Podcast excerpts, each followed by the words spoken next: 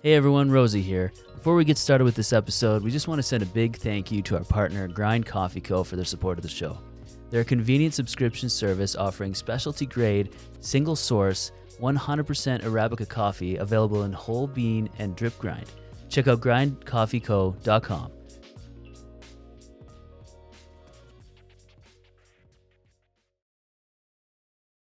What? No way. Fuck sakes. These guys got me on the builder's session.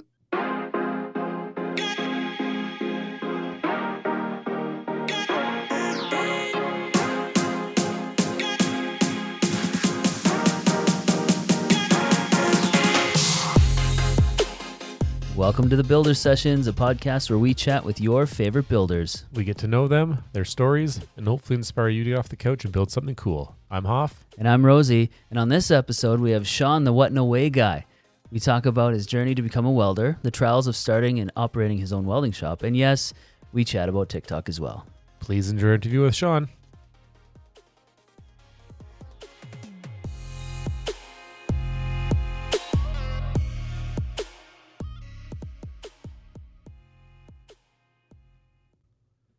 Shaun, the No Way guy. Thanks for coming on the show. You betcha. How's it going, guys? It's going pretty good. It's going good. This is sweet. We're, I'm, this is awesome. I until I've been following you for a while, and um, probably not as long as you've been, you know, doing this stuff on socials. But I've been following you, and you're absolutely hilarious. And And we learn a lot. and we That's learn the a best lot. part. and we learn a lot, and it's the shit, it's the shit, it's the stuff that we don't have to go out and buy a can of WD forty to try ourselves, and you're saving us a lot of money and time. but then I learned you're a welder, and I'm like, oh my gosh, this is awesome! Let's get this guy on here, and you're like an hour away from us. yeah, no, it's uh it's been quite the journey, I guess you could say. But uh yeah, I'm, I'm always learn learning stuff on TikTok and it's mostly all common sense stuff. Yeah. So is what Exactly. everyone informs me. Oh, that's common Yeah, yeah. sense. Well, it's usually common sense stuff that you don't think about and But also, thanks for the view. Appreciate that. Yeah, yeah. Thanks for. Yeah. yeah. so you're saying separating two buckets with an air nozzle is common sense? Because I had no idea about that. I- I'm Yeah, like, yeah. this is wicked. yeah, that you didn't know that, noob. Yeah. take the training wheels off, Rook. Like, come on. So, Shaun, for those of those of our listeners who aren't uh, familiar with you, I mean, I said Shaun, the No Way guy, but uh, tell us a little bit, little bit about yourself. Uh, so I have a small welding shop up uh, in the Vulcan area.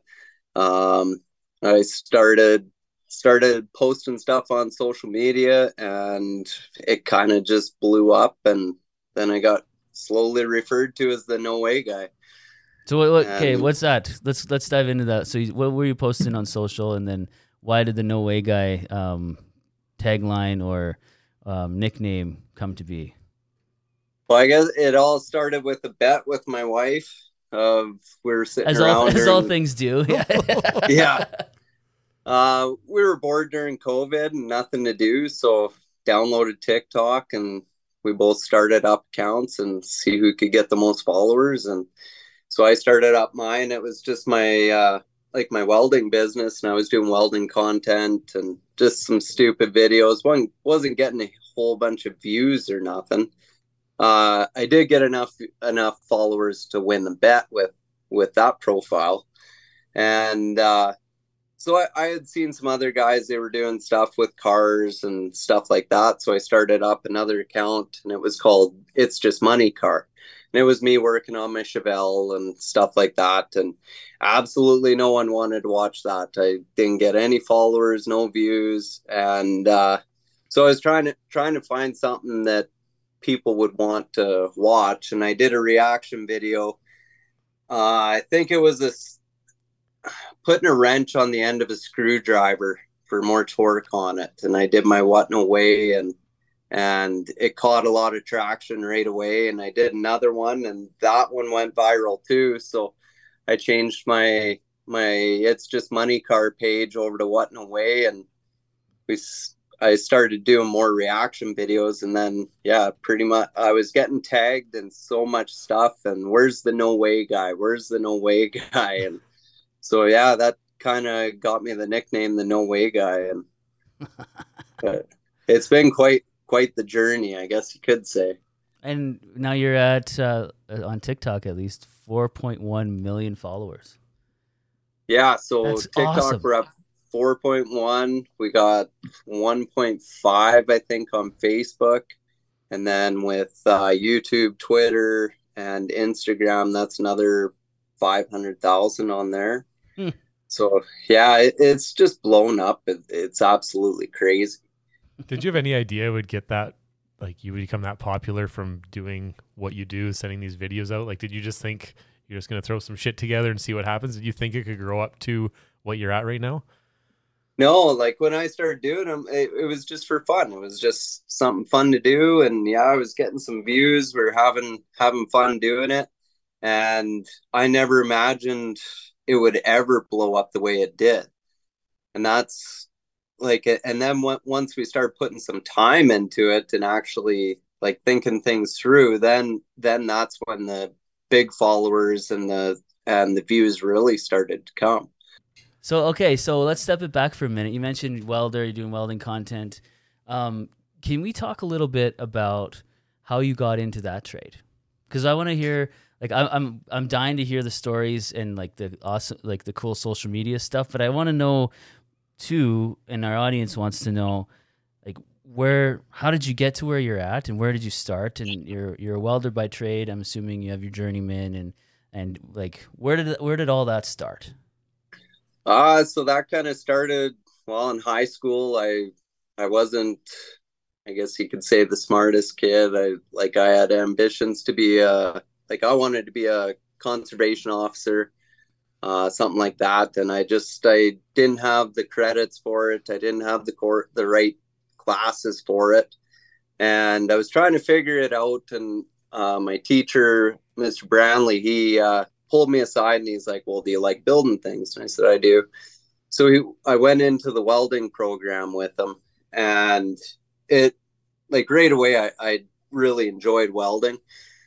So I took three grade 10, 11, 12 of welding, and it was actually because of welding that I graduated. Hmm. My teacher, like I, I was That's short credits and wasn't going to graduate. My teacher's like, "You you build something, and I'll get you the credits." So I was doing work experience with a welder outside of town and talking to him, and we came up with this idea that we were going to build a eight foot long potato cannon as my grade 12 welding project. So we we did a bunch of pipe fitting and I drew it all up and everything like that. And I built this, yeah, it's about eight feet long. It Like sits a on a a legit potato cannon, like oh yeah. like with pipe fitting and caps and everything. That's sweet. so we build this thing and like i mean i i was scared to shoot it off the first time because i mean i'm still learning to weld and the guy that was teaching me is like oh no it's all good. You're, you're fine. And so i took this thing in into into the school like not in the school but it was in the back of my truck. And i went in and told mr brownlee i said yeah it's all done. I, I got it outside. And he knew what i was building. So he comes out and we set the thing up because it sits on a big steel tripod and it's got two handles on the back and then it's got a barbecue sparker as the is the ignition on it. And he says to me he's like have you have you shot it yet? And i said no i kind of scared to. And he's like well I'll go get the oxyacetylene torch and bring it out here. Oh, no way.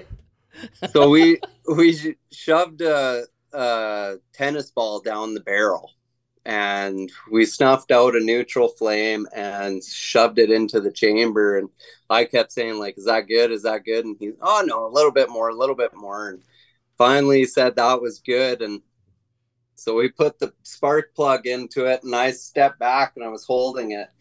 And when i shot the thing it kicked back about a foot and a half. And like it the bang was so loud that like you could hear it through the school and it shot the tennis ball clear out of sight and uh, hundred percent. so- Yeah. yeah. Here's your diploma. Congratulations. so he yeah so he uh he looks at it and he looks at the the pictures i drew of it and everything i did on it and i mean i got i think it was close to like 10 credits out of it i got pipe fitting, drafting, welding. I got a whole bunch of different credits out of it. And uh, so I kind of owe, owe him for getting me through high school, right? And so, so once I graduated, I basically just got on looking for any job I could find as a welder. And I start my first job was actually at Southland Trailers in Lethbridge. Mm-hmm. Cool. And so I worked there for I think seven years. And I took I signed up for my first year apprenticeship there and when I went to sign up for school and I came back the next day and they're like, "Oh no, you can't go. We got someone else that's going." So I ended up quitting that job, going to a different trailer shop and doing all 3 years back to back cuz I had all my hours from the 7 years of working at Oh, Southland Yeah. and yeah, it's uh, so I worked in two trailer shops off the off the bat. Then I went into uh, some pipe welding. I was a helper for a little bit, and yeah, and then I and then I kind of went into repair shops. Oh, cool. So like welding repairs on like trucks and that type of thing, or what type of repairs? Yeah, so we did a lot of like heavy equipment. Uh, the most notable one I worked in BC, and we did like rebuilds on D11 blades and stuff like that. And that's that's what really grew my love for welding is when you're doing something different every day. Mm-hmm.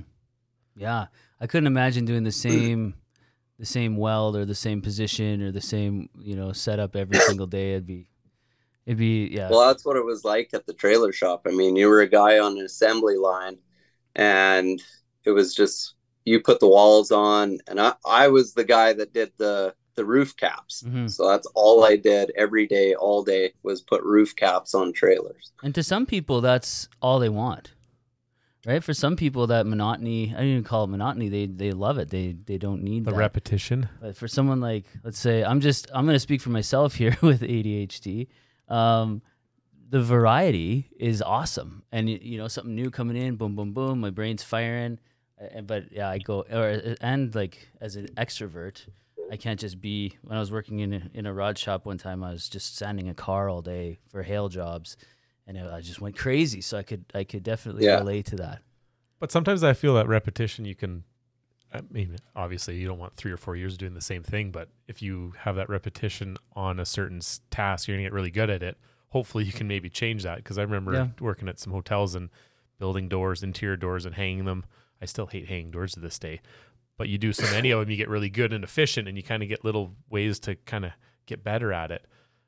But Oh, I yeah, you know, sure. three or four years of doing the same thing, that might get a bit old. But I mean, to each their own, right? Everybody Yeah, everybody has their hands in different pots here. So yeah, Yeah. Everyone has interests, right? Yeah, yeah. Yeah, and then yeah, I I had my own welding shop for I think it was 2 years and I kind of I was young and didn't take it serious and you know like oh I got job here, job there and I, I wasn't ambitious with it. So I ended up shutting down the shop and going to another company and that that's when I went out to BC and started working out there. And then I got out of welding for a while Hmm. it was getting hard on my body like with the heavy equipment stuff so and i met met my wife and she was a heavy equipment operator. Oh, sweet. so i yeah so i followed her around for a year. We basically moved into a hotel and went around around the province doing different stuff. And and uh yeah I, i've done a lot of a lot of things.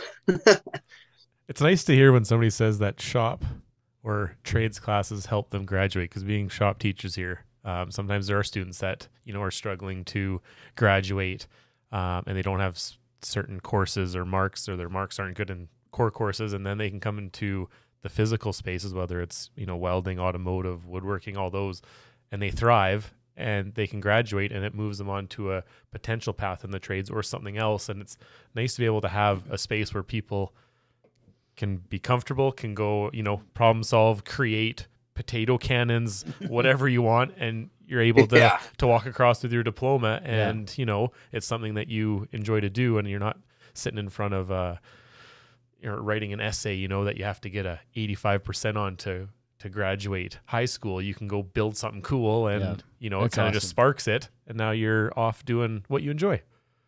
Yeah.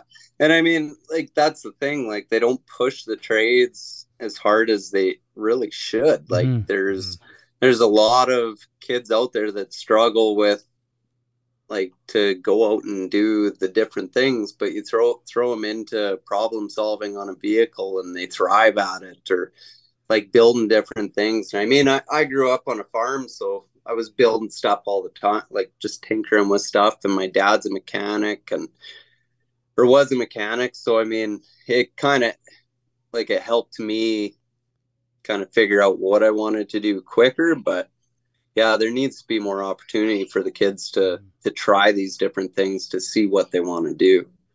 Yeah, hundred percent, and it just opens up doors. Like down here in Lethbridge, we're, we're really fortunate. All the school that I work for and the school that Hoff works for, we're really supportive in, of the trades Mhm. and really pushing it. Like I'm this coming fall, I start. I'm starting um, intro to the trades course where we're doing. They Okay. get they get a chance to try everything, a little bit of Yeah. everything, like wiring and construction and HVAC and well, you know, whatever, whatever that whatever journeyman we can get in to help. That's what we'll offer. Right. And some automotive and you know small engine stuff and just dabble in here and there. But um, it just opens the doors for them, and it it shows maybe shows them what they maybe shouldn't try, right? Because it'd be Yeah. the worst if they went in and wasted a year or two of tuition, and they're like, actually, this isn't for me. Well, they can figure that out in high school, and then they can they're they didn't waste any time or money, and they're that much uh, further ahead. Well, and that's where like when I one of the things that I did was I took work ex- like we were offered work experience. So I did a job shadowing day with conservation officer and I loved it. But then when I realized I didn't have the the credits and the courses for that, then I did uh, I did work experience with a welder and got to and it was in a repair shop, so it was something new all the time and he was showing me piles of stuff and i'm still still good friends with him and i i still phone him for advice every now and then like this guy just he knows everything about everything so i i never lost his number became good friends and i like i can call him anytime for help and that's pretty awesome I think that's awesome to have a mentor type. I guess I don't know if you would view him as a mentor, but for people to have somebody to look up to, to be able to call. I'm quite close with my old shop teacher, and um, again, kind of same thing. I can call him up, whether it's CNC software questions or you know whatever, and to have somebody that you can call whenever, text, whatever, communicate, uh, ask questions. Um, I think that can go a long way in the development of your skill sets um, for you to ca- pass on to other people and even grow, make yourself more efficient.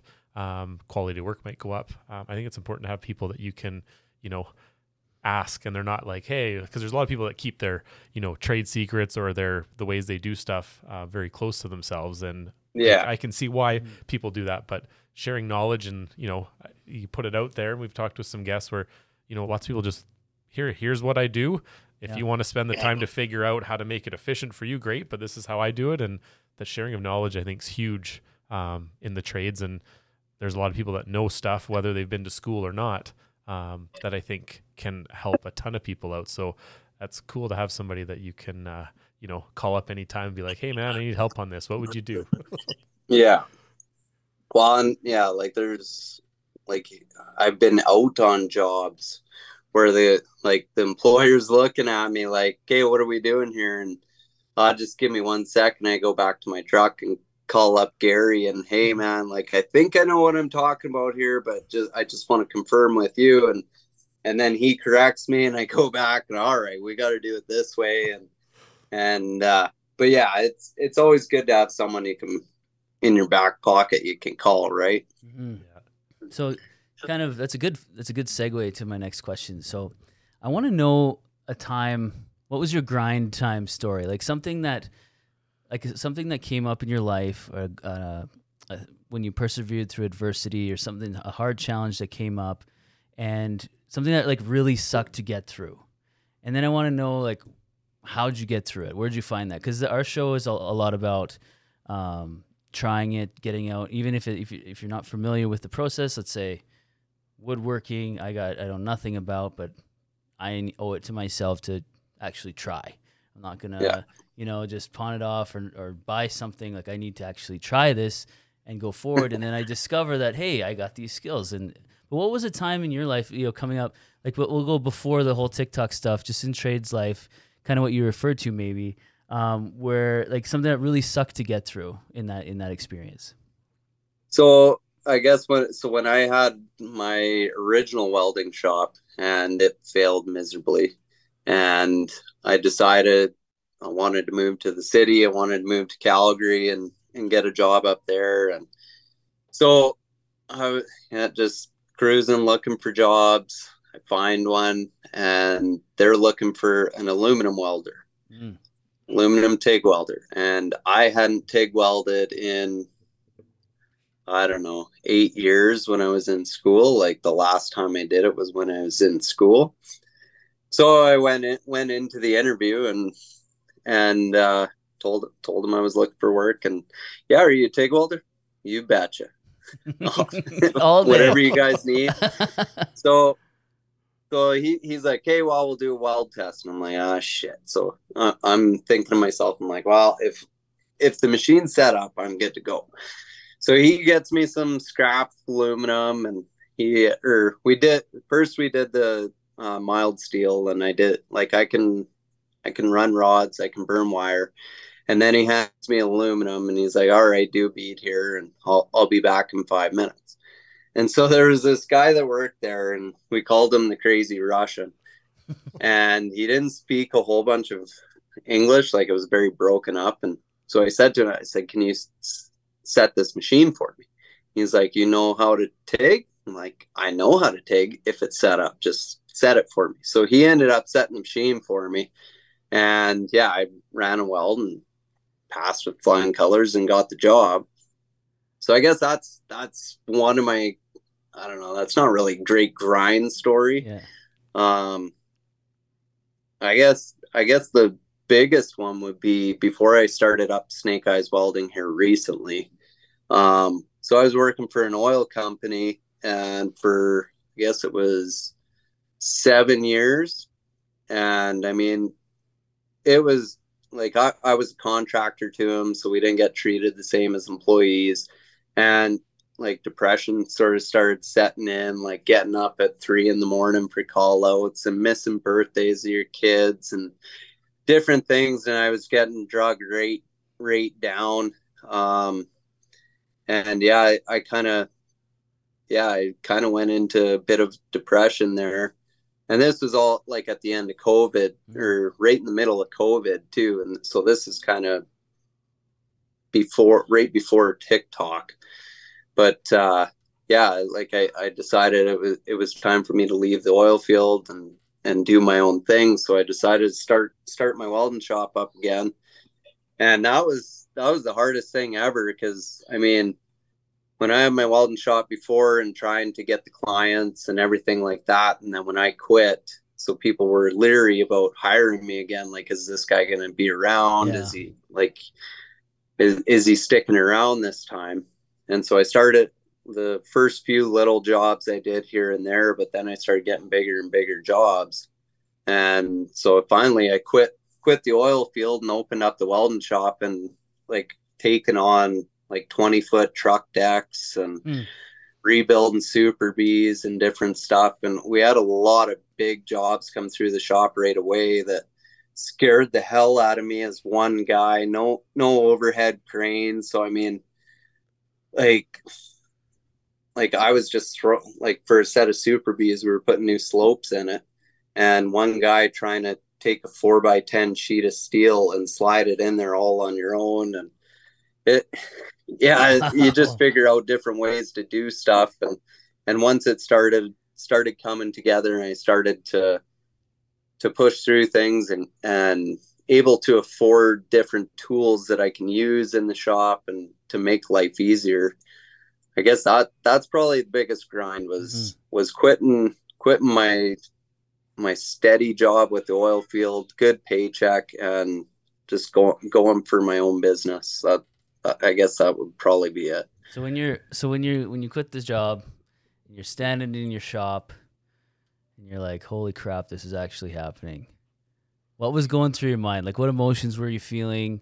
What like, what what was it? Were you just I, like I was a I puddle of was piss on the floor? Like what? No. like so I do scrap metal too. So oh, okay. I had a whole pile of scrap, and scrap was up that year, and that definitely helped. Like I hauled in a pile of scrap, and I spent every cent of that scrap money on like a welding truck, and a welding truck that broke down very, very often. Um, the first day I went out with it, the welder piled up on it, and I had to buy a new welder. Like it was just a whole bunch of problems and i kept second guessing like was this the right thing? And like i always had a job to go to like with the oil field. They always said like if you want to come back just come back. And i kind of just swallowed my pride. I'm like no i'm i'm gonna stick this one out. Mhm. and uh yeah it was there was a lot of long nights in the shop. There was a lot like everyone thinks when you're your own boss you can take time off whenever you want and do what you want but you work harder because you're trying to achieve something so that you can get time off. And that that was the biggest thing the biggest challenge i found was to take take some time for myself rather than grinding so so hard that it, it was wearing me down again Mhm.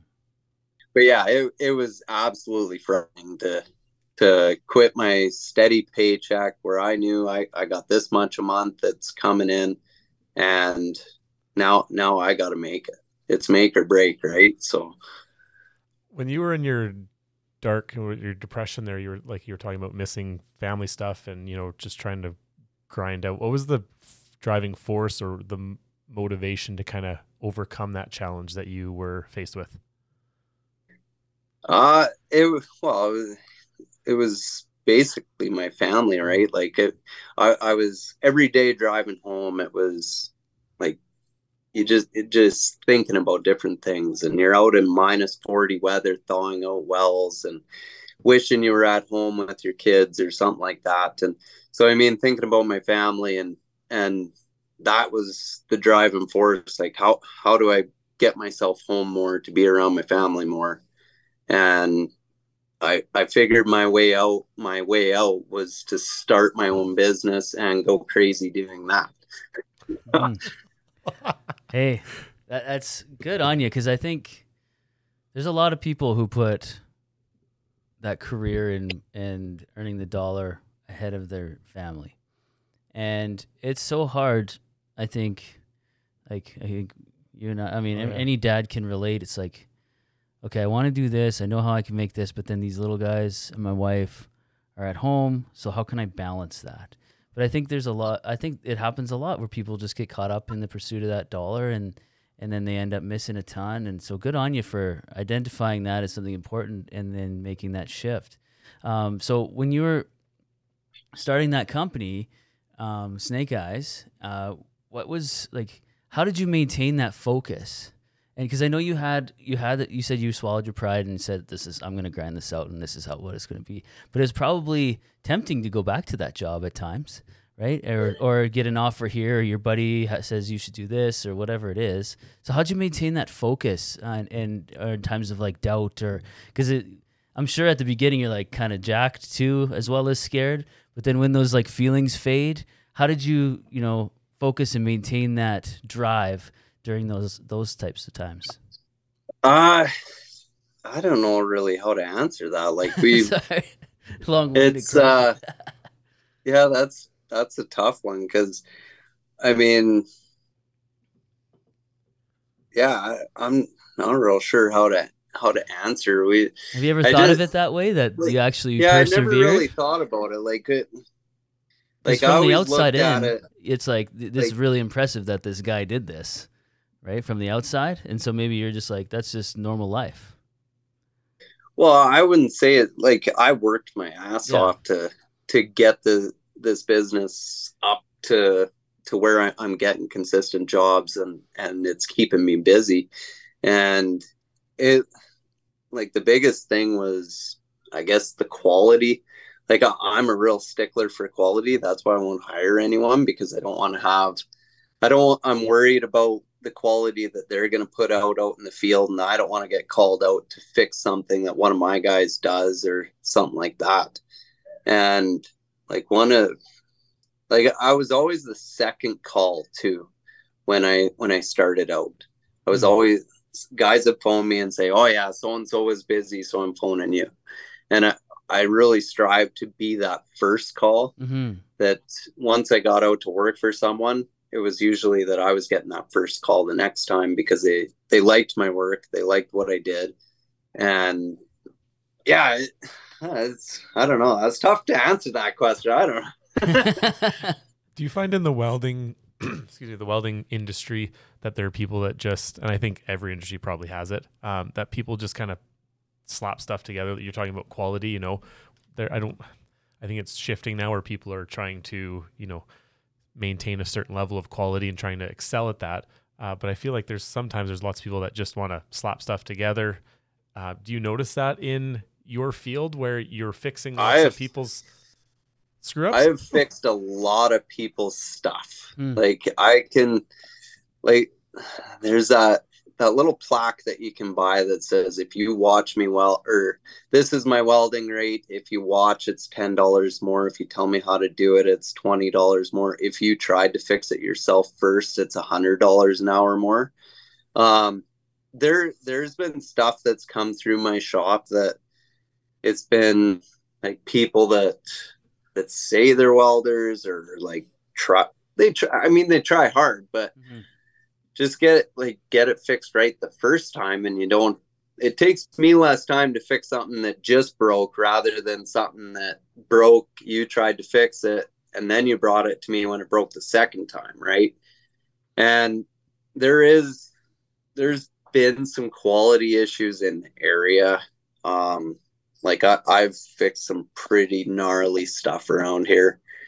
And, oh man. like I don't know who who was fixing the stuff, but man, like, and, and but that's everywhere though. Like you always get the people that yeah, they just slap it together. Um, I remember I, I when I first started my company back up, and I got I got called out to a job, or a guy had referred me because he couldn't get out there. And the way I was taught to fix this stuff was with my air air gouging and like gouging out cracks and stuff like that. And I got out there and I, I took my gouger with me. I didn't have air. I couldn't get my air compressor to work. And so I phoned and was like, How do you get into these cracks? And oh, we just use the torch and blow them out as best we can. And so I, I looked Oh, at no. what needed to be fixed and I was like, No, this isn't a torch job. So I asked the guy, I said, Do you have an air compressor on site? I, I like I need to gouge this out. And I was there for I think it was eight hours gouging and welding on this bucket. And that turned into that was the first year I had my business back open. And it turned into me being at that gravel pit three days a week for at least five, six hours a day. Like that was one job. Like I did a quality job on one job, and then I was the first call, and I made it a priority to get out to those guys. I'd go out when they were off shift or whenever, and just to make sure to keep them happy because I mean they were they were paying a lot of my bills that year. Hmm. But yeah, the quality, yeah, it, it's hard to. There is, yeah, like I, I'm real big on it's got to be done right. Mhm. And First if time. I don't know how to do it right, I'll make a phone call and ask, like, hey, what's the best way to do this? Or Yeah. like I, I have enough people in my back pocket and have done enough different things to that it should be done proper coming out of my shop. Yeah. Anyways. no shit leaves the shop, right? Yeah, that's right. Like, oh man, how does that feel when, like, I could just imagine someone brings something to you and you just see all this, like popcorn, chicken crap welds, just and you're like, oh my gosh, and it looks like some, you know, like it was done on on a on a Friday. a, on a Friday in a farmer's field with two jump jumper cables hooked up to the truck battery and and some 7018 rod that's had all the you know uh, flux off of it, and it just like it just looks like absolute trash. Like, how do people? You have to try to do that poorly, probably. Like you, like Well, I have kids- It's I have- hard to do poor work. Like that's the thing with welding is, like, there's a lot of factors in how how you do your processes to the quality you have, and that's the thing is, is like a lot of guys they'll just oh it's a welding rod you stick it in you put some electricity through it and you go. Like no there it's a lot more than that. Mm. And like yeah it- it's it's hard when you when you get a job in that the customer has worked on many many times before and it's held for them a couple times then breaks and then they just keep stacking steel on top. And it takes long it usually takes longer to cut off and clean up all of their stuff than it does to fix it properly once you're down to what's broke. Oh man, that's insane. it yeah some of the stuff that that i've had through my shop is just gross and like some of it's been on the highway too like Really? it yeah it, it's just you wouldn't believe some of the stuff that's on the highway that that people are have no idea about Yeah. And you like see the next time a truck you're following a logging truck or something like that just just think it's it's just welds that are holding it together and it's whether or not the guy knew what he was doing when he fixed mm. the problems on that trailer that's Start driving with my hand over my Yeah, face. yeah, and just no, leave it a uh, just turn. Yeah. As soon as you see a logging truck or anything, just turn off. Like no wonder DOT's always out in the summertime, right? Like, good, I guess. Like, you you know, people are like, "Oh, DOT," but it's like they're keeping people safe, like they're and alive on and the highway, alive. right? Like that's crazy. Well, I- I'm the same way. When I see DOT, I'm, I'm the same way, and Well, it's yeah, you- usually I'm pulling. Like, I- I'll be the first to admit that my trailer doesn't look the best, but I mean, it's all held together, and I get tickets for whatever else. But I mean, it's safe to be on the road. The lights might not work all great, but Yeah, but yeah, I, I'm the same way. I see DOT, and yeah, I hope you don't get a ticket. But yeah, they're they're doing their job, and I mean, that's what they what they have to do to to find the stuff that's broken and unsafe, right? So so you can fix it. yeah. So you, yeah, yeah, exactly. you, that's what you should do. Just go whenever you see a DOT check stop, you pull over without your trailer. You pull over. yeah, and With you- your welding rig, and you and just start. Yeah, or you hand out business cards to these guys. yeah. like, hey, any of this stuff I can fix. Just send it to me. Did do you find being a farm boy has helped you out?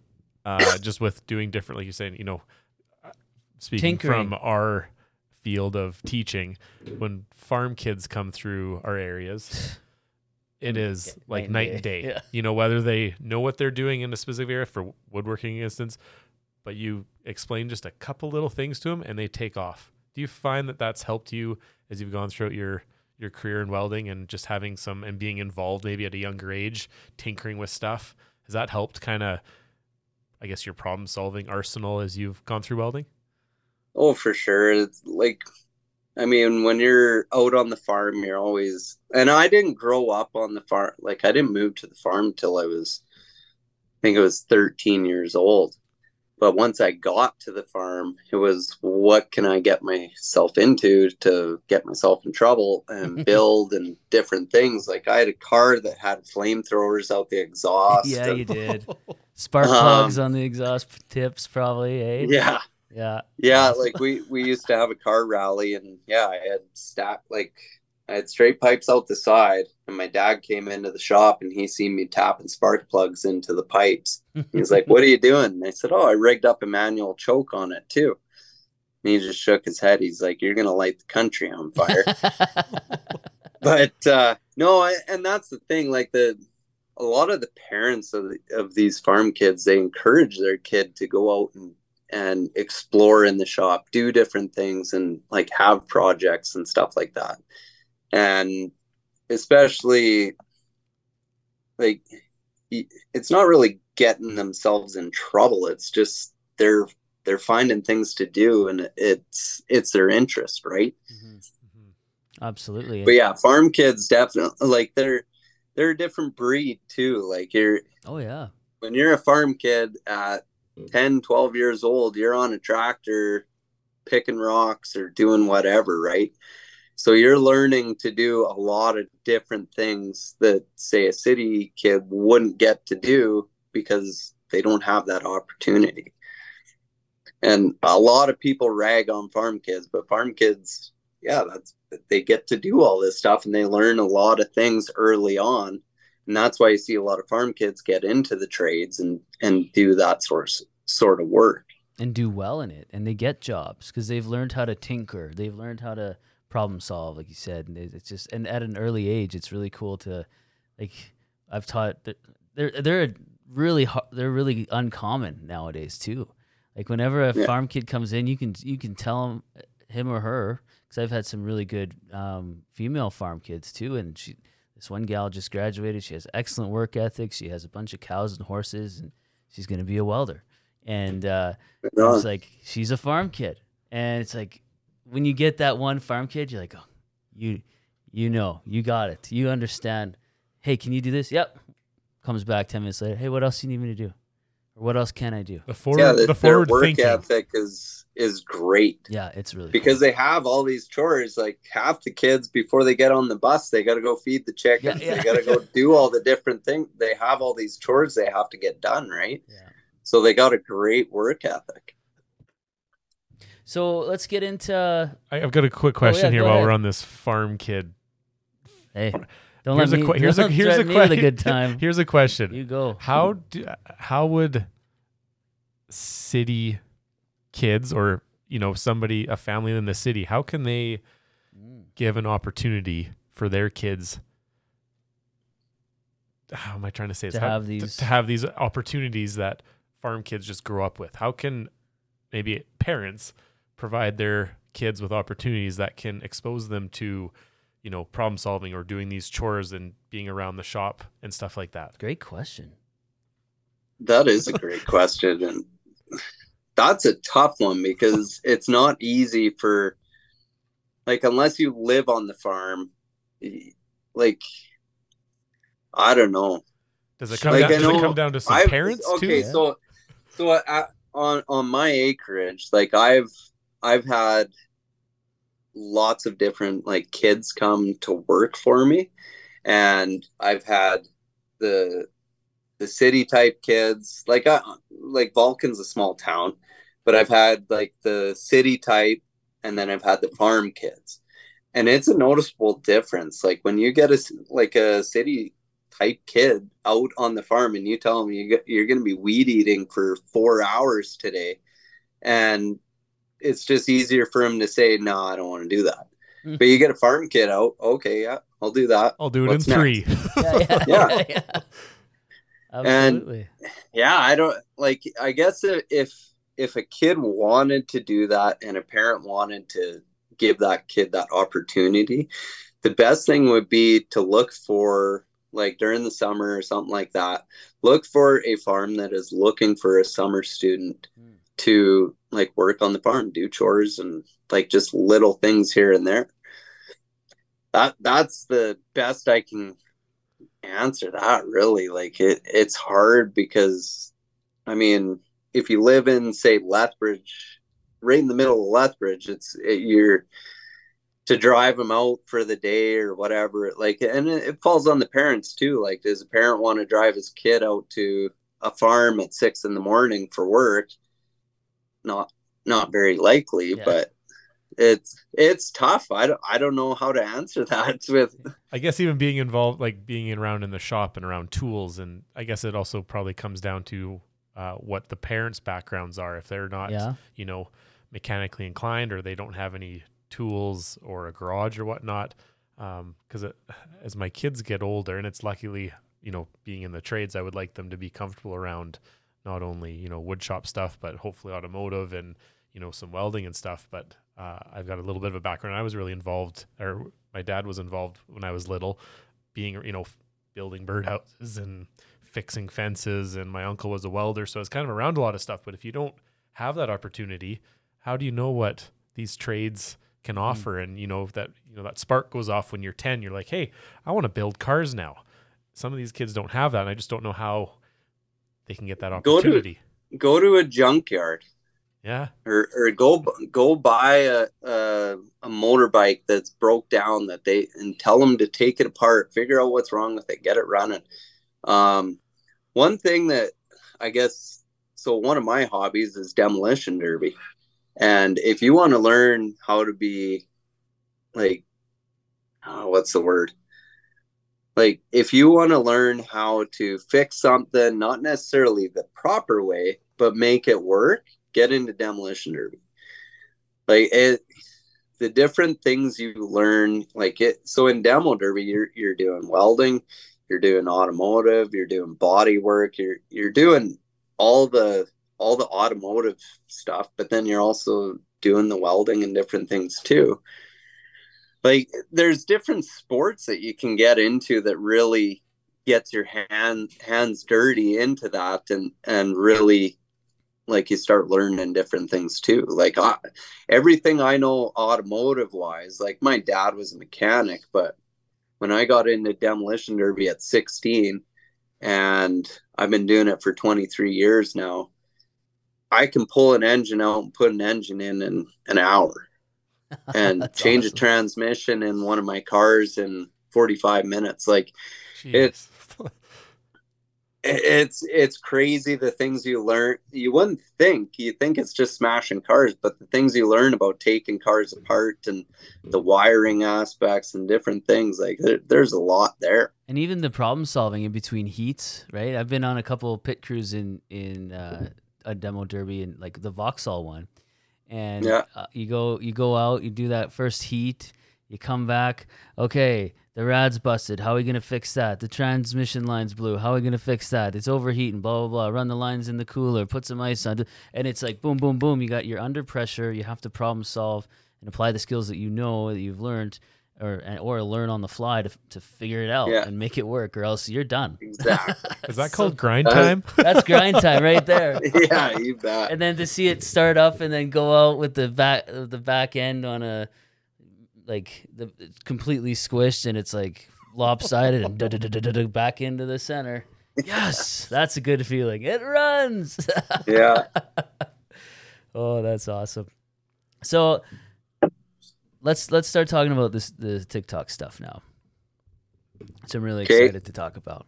So you're um you, you got into this, you you you had the bet with your wife, you started that, and then you went on from there and then all of a sudden you saw that you did it like a reaction video and it took off. Um tell us what what happened next. So like what, what in that story cuz it's it you haven't just you do you do these reaction videos but they're different every time and like what was that process like gaining traction and and what and what have you learned from that just tell us the whole whatever highlights you want to talk about so when i when i started doing it like once i started up the what no way account and i was still doing my welding stuff too and but the the what no way stuff it was the reaction video. I i was always watching a guy um Sidney Raz and he he's the guy i don't know if you've seen him the here's something i didn't know before i was in my 30s oh, okay yeah. And so I like not to say that I copied him, but like it's the same sort of thing. And like talking to a few people, they're like, "Oh, you created your own niche on on TikTok," and I kind of did with the whole "what no way" thing. But like I, I I've always said "what no way," and fuck's sake, uh, like I mean, being a welder, that one goes goes hand in hand with that. But uh, yeah i was just i was gonna ask is that where that tagline came from every time you see one of those shitty weld jobs come in that you need to fix is that where that Yeah. came from Well, my wife thinks that I stole fuck's sake from her, but I I've always said it like and pretty much since I became a welder. like when I started working as a welder, that's when I started picking up that language. But uh yeah, so I started out I was doing I I was doing 2 3 reaction videos a day. Like I was trying to figure out how how to grow my account and i mean when you get when you get that first thousand followers you're like wow like i got a thousand people that are watching this stuff and like i used to think like getting like 10,000 views, I was like, holy, like this is just mind blowing. I can't believe it. But when you hit a million views on a video or 10 million views on a video and you get two, 300,000 followers out of a video, it just, it's, it, it's a switch that flips in your brain. You're like, okay, I might be on to something here. And yeah, so I, I, I started doing some research. Uh, like when the best times to post is. And I was really watching my analytics on my TikTok to see like kind of the age groups that were watching me, the gender, and what time most of my followers were watching. And then that's when I started. So most of my following watches my videos at about one or two in the afternoon.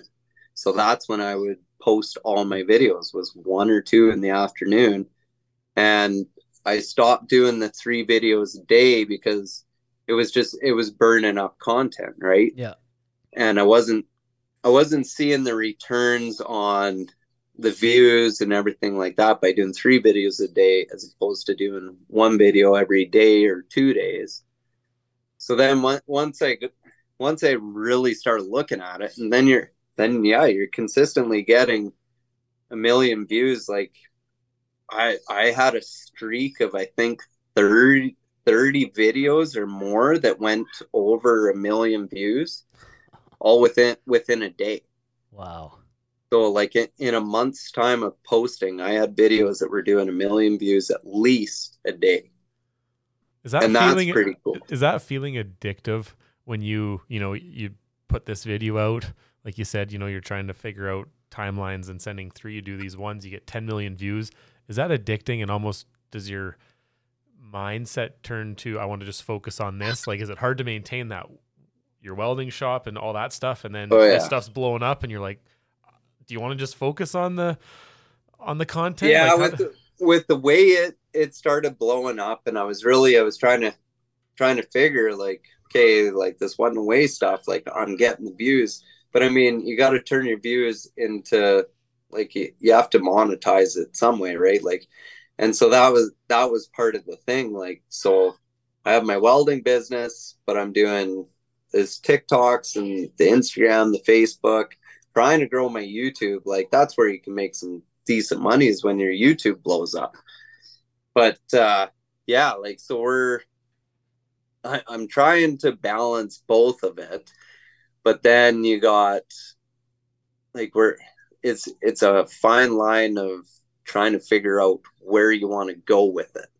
If you if you want to like I I worked really hard and that's where I'm at. I, I worked really hard to build my welding shop to where it is that I don't want to give it up to just do social media and half my social media is out in the shop and mm-hmm. anyways so i mean i may as well be be out there anyways and making content but yeah it, it is addicting and it turns into like there's a lot of disappointment there too right so you get a video you go on a streak of 10 videos that do over a million views and then you post something and it only does 50 or 100,000 views and then you start questioning like well what the hell did i do wrong here mm-hmm. why is no one like oh my shadow banned or whatever like and i was taking videos down like if they didn't hit a mid- million views, I'd take them down. I'd try repost them at a different time, or I'd I'd redo it or something.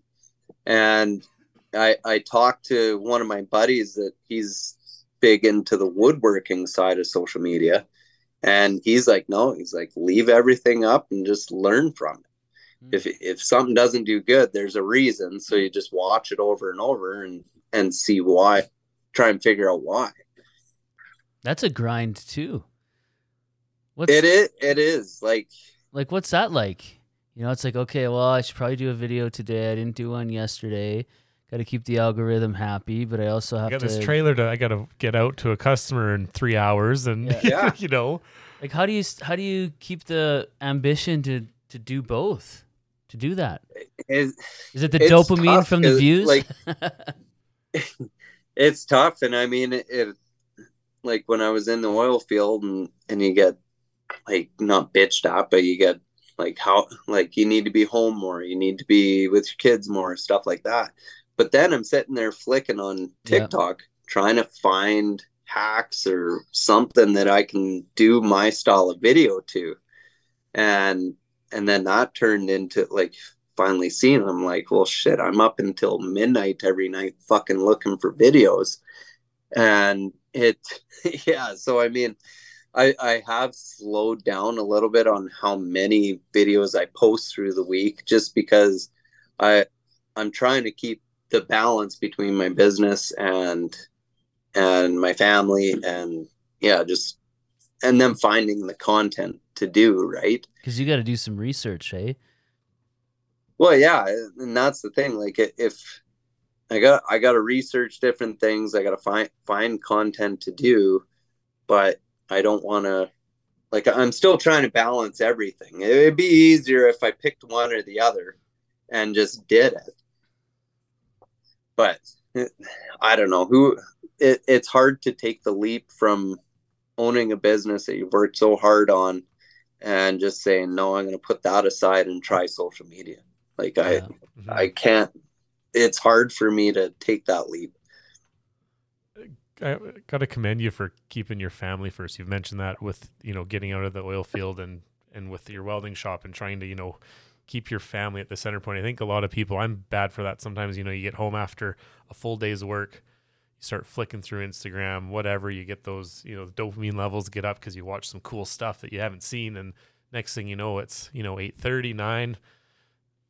The kids are in bed, or you need to put them in bed, and you're just you're you're you're there, but you're not present with them. You know, and then I, I yeah. think that can be the addiction and maybe a negative of social media for a lot of people. I have to kind of put myself in check, and sometimes I have to delete all that for you know one or two weeks because you just become a zombie, and you know your kids are wanting to have fun and do stuff, and you're you know oh yeah whatever, we'll throw some TV on and.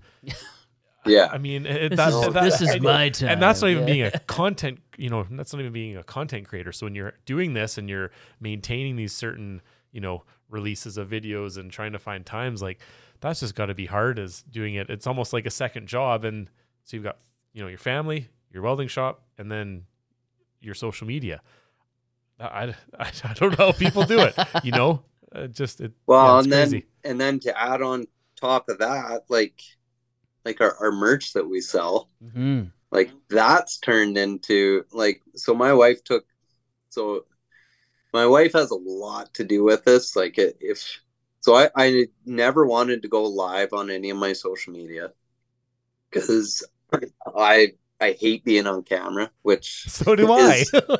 yeah, I hate being on camera. Am I your so wife I, in this scenario? I never wanted to go live, and then we had people that were asking for for merch. They're like, "Oh, we need a fuck say cat or what no way hats and stuff like that." And so she dove right into that. And it's turned into a full time job for her now. And so we're at the point where we have the welding business, we have the What No Way videos to do, plus we and we opened up a storefront as well with our merch. Hmm. So that's a full time wow. job for her. Plus, then we got the kids on top of that.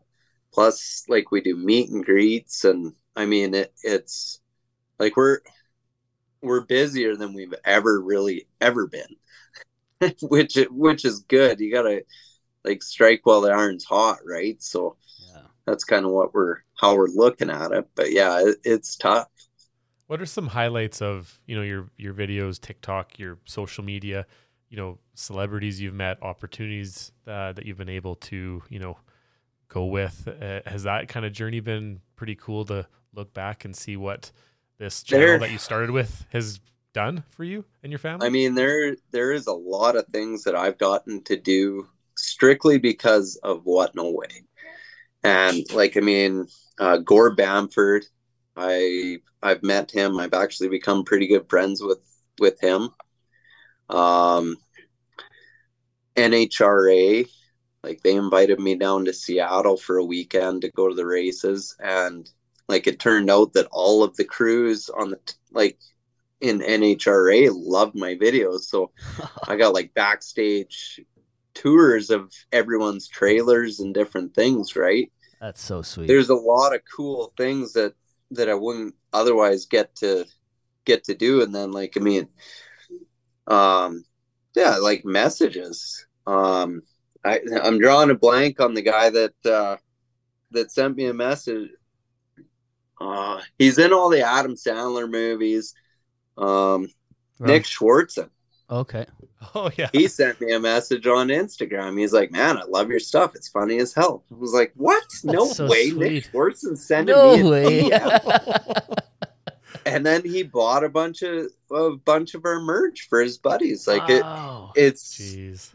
I don't know. It, it's crazy the reach that this has has gotten, and yeah, it, and the opportunities that it, it's bringing forward. Like I mean, it, it's it's boosted my welding business too. hmm Like when I I show different different things that I build and stuff like that on my What No Way page, and I mean my Snake Eyes Welding page has grown over a hundred thousand. Hmm. So now now I'm getting people phoning me that I want the What No Way guy to build me something That's cool. and it, And it it's is coming cool. Together. they're both both almost complementing each other, right? That's full circle. All that extra work that you're doing is cycling around. now you're gonna and change it to what no way welding yeah, instead of snake eyes. have. Hey, and then you you want the what no way guy to build you a whatever a trailer. no, and then it'd be way full circle. I can only do the top though, the roof part. yeah, Oh man, that's hilarious. So yeah. No, it's it's been cool, and I mean, companies that are reaching out, like, um, like I had a guy send me send me this all Oh. TIG welded. beautiful. Yeah, yeah. He built this, and he's like, "I want you to have it." Like, like I wouldn't be getting this shit if I wasn't the no way guy. Like, yeah. sorry, I don't know if No, I'm allowed yeah. to swear. On It's all good. not, but No, There's gonna be a lot of beep, Yeah. beep. no, no, no. We'll just good. mark it explicit and then it's fine. yeah but like yeah like it's it's cool. I've i've met uh so i get yeah. So one of the things i was talking with my wife is a different different people that i want to meet or like people that i've kind of dreamed of meeting. Like so my childhood hockey hero was Theoren Fleury. So we had the Camrose Crush owner call us and he's like, Hey, why don't you come up to a game? Players love you. And it, so it's a senior double A team. And we get up there and they ask me to do the lineup. And I was like, Yeah, that's cool. And he's like, Yeah, Theoren Fleury's gonna do a little talk after you. And I was like, What? Theoren Fleury's here? Yeah, yeah, he's gonna do actually he's gonna do the lineup. So you just kind of go in and give the guys a what no way. And I was like, Well, fuck, Theoren Fleury's stealing my thunder. but uh, so yeah, I got to meet Theoren Fleury, so that was cool. And then like w- with this Gord Bamford, like talking with him, and we went up to his charity event. He does this big uh, charity uh, golf tournament, and we went up there, and he wanted me to be one of the celebrities to be auctioned off, and I was like, well, I'm not not much of a celebrity, but okay. So I I got up. I was the first guy to get auctioned and I sold for eleven thousand dollars, which Wow. blew my mind. I was That's like, oh, awesome. "Al, if I if if I make two grand, I'll be happy." And then when it closed at eleven thousand, I was just in awe, couldn't believe it. And then so Theoren went up after me, and he sold for eleven five. I'm like, holy shit! Like I almost sold for as much as Theoren Fleury. But then, like I, I was sitting with Theoren that night and talking with him and stuff. Like it, it was really cool. So, um, so that was kind of one thing I, I got to meet Theoren out of that, and and uh, like I don't know if we could say we're friends, but like we, I've talked to him a few times, and then when I was down at NHRA, um, kind of my racing hero is Tony Stewart. And I w- was, they thought that I was going to get to meet him. And they thought they would be, that he would be at them races, but he didn't end up coming. But, uh, so I, I didn't get to meet Tony Stewart. And then the other guy is Ryan Reynolds.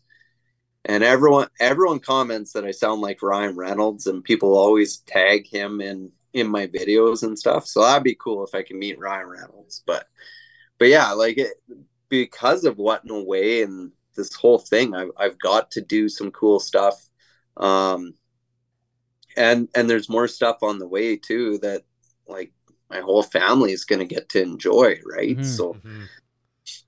So all that hard work is, all that grind time Yeah, is paying off. yeah hundred percent. Fruitful, hey? Love it. it's got to do it, yeah, eh? yeah.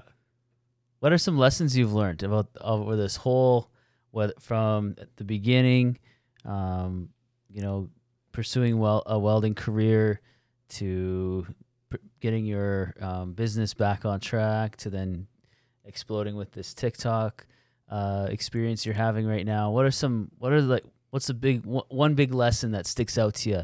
Um, that's kind of shaped your perspective on on on things. dream big Yeah. like it you got to have a dream of what what you want to do and my wife is a big like what's your dreams? Which she was always asking me what's your dreams? What's your dreams? And now i i finally started opening up and telling her like different things that i want to do. And now like once you start talking about the dreams that you have you can start making realities out of them right? And like it was the same thing with my welding business. I, like i i want it to be a big welding business. And once i mean with the tiktok it, it's starting to grow. It's starting to get big and yeah with the tiktok i mean it's like we're we're we're dreaming big with it and it's it's turning into a really big thing. Like some of the guys when i first started my tiktok and some of the first people i followed and i was like holy crap these guys have 2 million followers. And like i'm i'm past some of the people that i looked up to on on tiktok or still look up to but I, I've surpassed them in followers and views and stuff like that. And it, it's, uh, it has been a, a, a grind. Like, like I used to say that it, it was just dumb luck, but like we, we worked our ass off to get everything where it is now. And yeah, you just got to dream big and, and, and put in the work really. Get those hands dirty. Love it. Hey. Yeah, that's right. So, Shaun, as we kind of wrap up here um, with our three questions here, um, what do what is some advice you have for somebody who wants to get started into welding? Uh, you need so if you want to get into welding, you got to figure out what kind of welding you want to do. You need to figure out if you want to be a pipeline welder, if you want to be on the road all the time, if you want to be gone from your family, or if you if you're single, if you if you want to make money, you got to figure out what type of welding you want to do. If all you want to do is run rod on pipe, then then yeah, you're gonna have to learn. You're gonna have to go out and get the experience on the pipeline and set up for that. But if you if you're like me, you want to do something different every day, go find a repair shop that you can work in, apprentice at.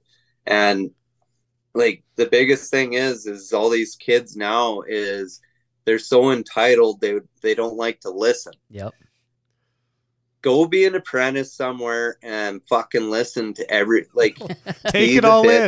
of the shop. Yeah, hundred You percent. need like Tell them preach. Like- well, you need to keep your hurt feelings at the door, right? yeah, When you like I took a lot of crap when I started out. Like I mean it was 20 some years ago and like get called names and all that stuff and like you just, you got to have tough skin if you're going to be a welder and don't take any when someone's yelling at you and calling you names don't take it personally it's just it's it's part of the trade in Yeah, all reality business like, and be hu- be humble, right? It's your Yeah. ego that's making you like get mad. exactly. Yeah, you need it like when someone's telling you something you need to be a sponge. Absorb everything that they tell you and don't think you know everything because you don't. I'm still learning stuff and i've been in the trade for 25 years. And it's uh you, you never know everything you need to know about welding. There's always something to learn. So i guess that yeah just you, you need to be humble and listen and it's- dues. figure out what kind of welding you want to do Yeah. So once you figure out what type of welding you want to do, uh, what specific skill, huh, what specific specific. Holy cow, I can't even talk. What You got you got sun fried at the Yeah, pool today. I was in the, the outdoor pool for too long. Uh, what specific skill sets are important to develop uh, in order to get into that or to develop in the welding trade? Like what what sort of skills do you need? Yeah, like specific Like- skill sets involved in the welding trade. Uh, I mean, you gotta have good eye hand coordination. Mhm. Um, it like that. That's a big, the big thing. If you got to be able to use one hand, you have to have a steady hand. You like you got to be able to use both hands.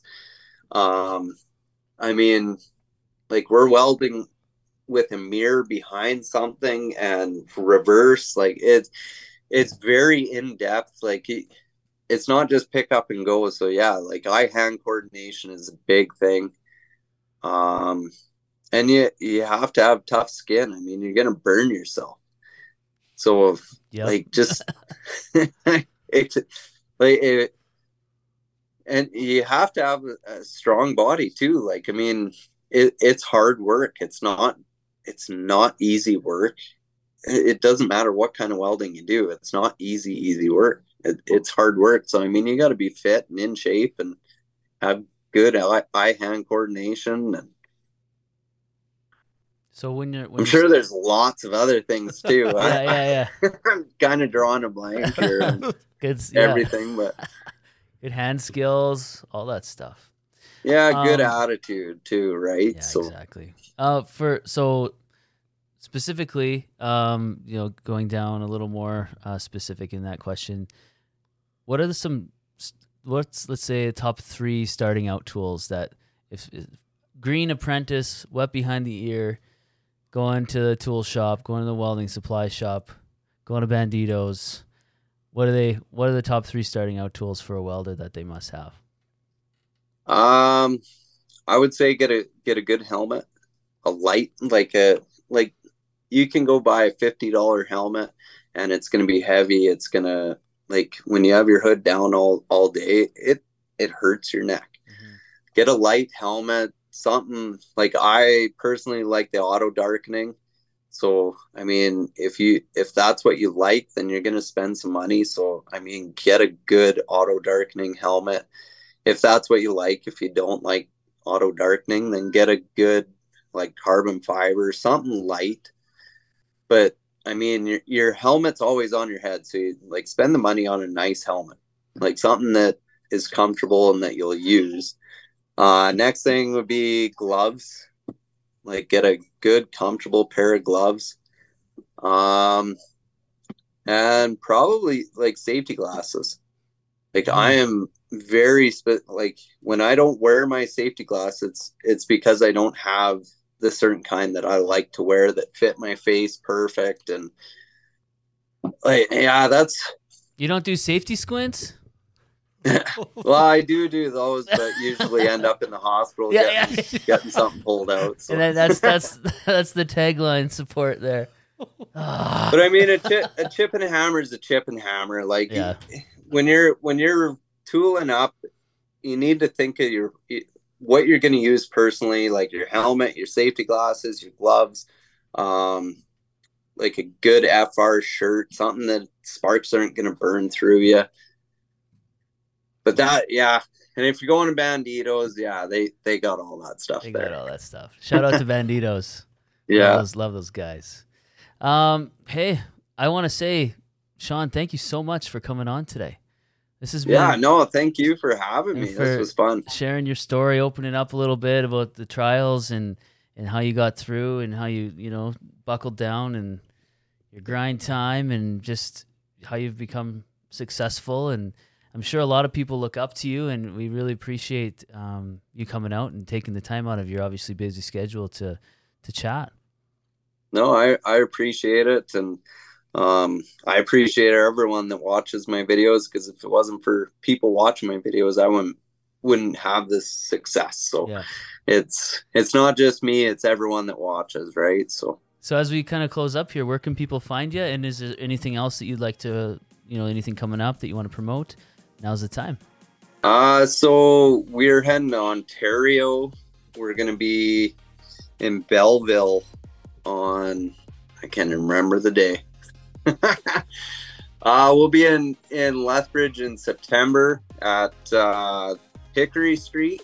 We're Okay. doing a meet and greet there.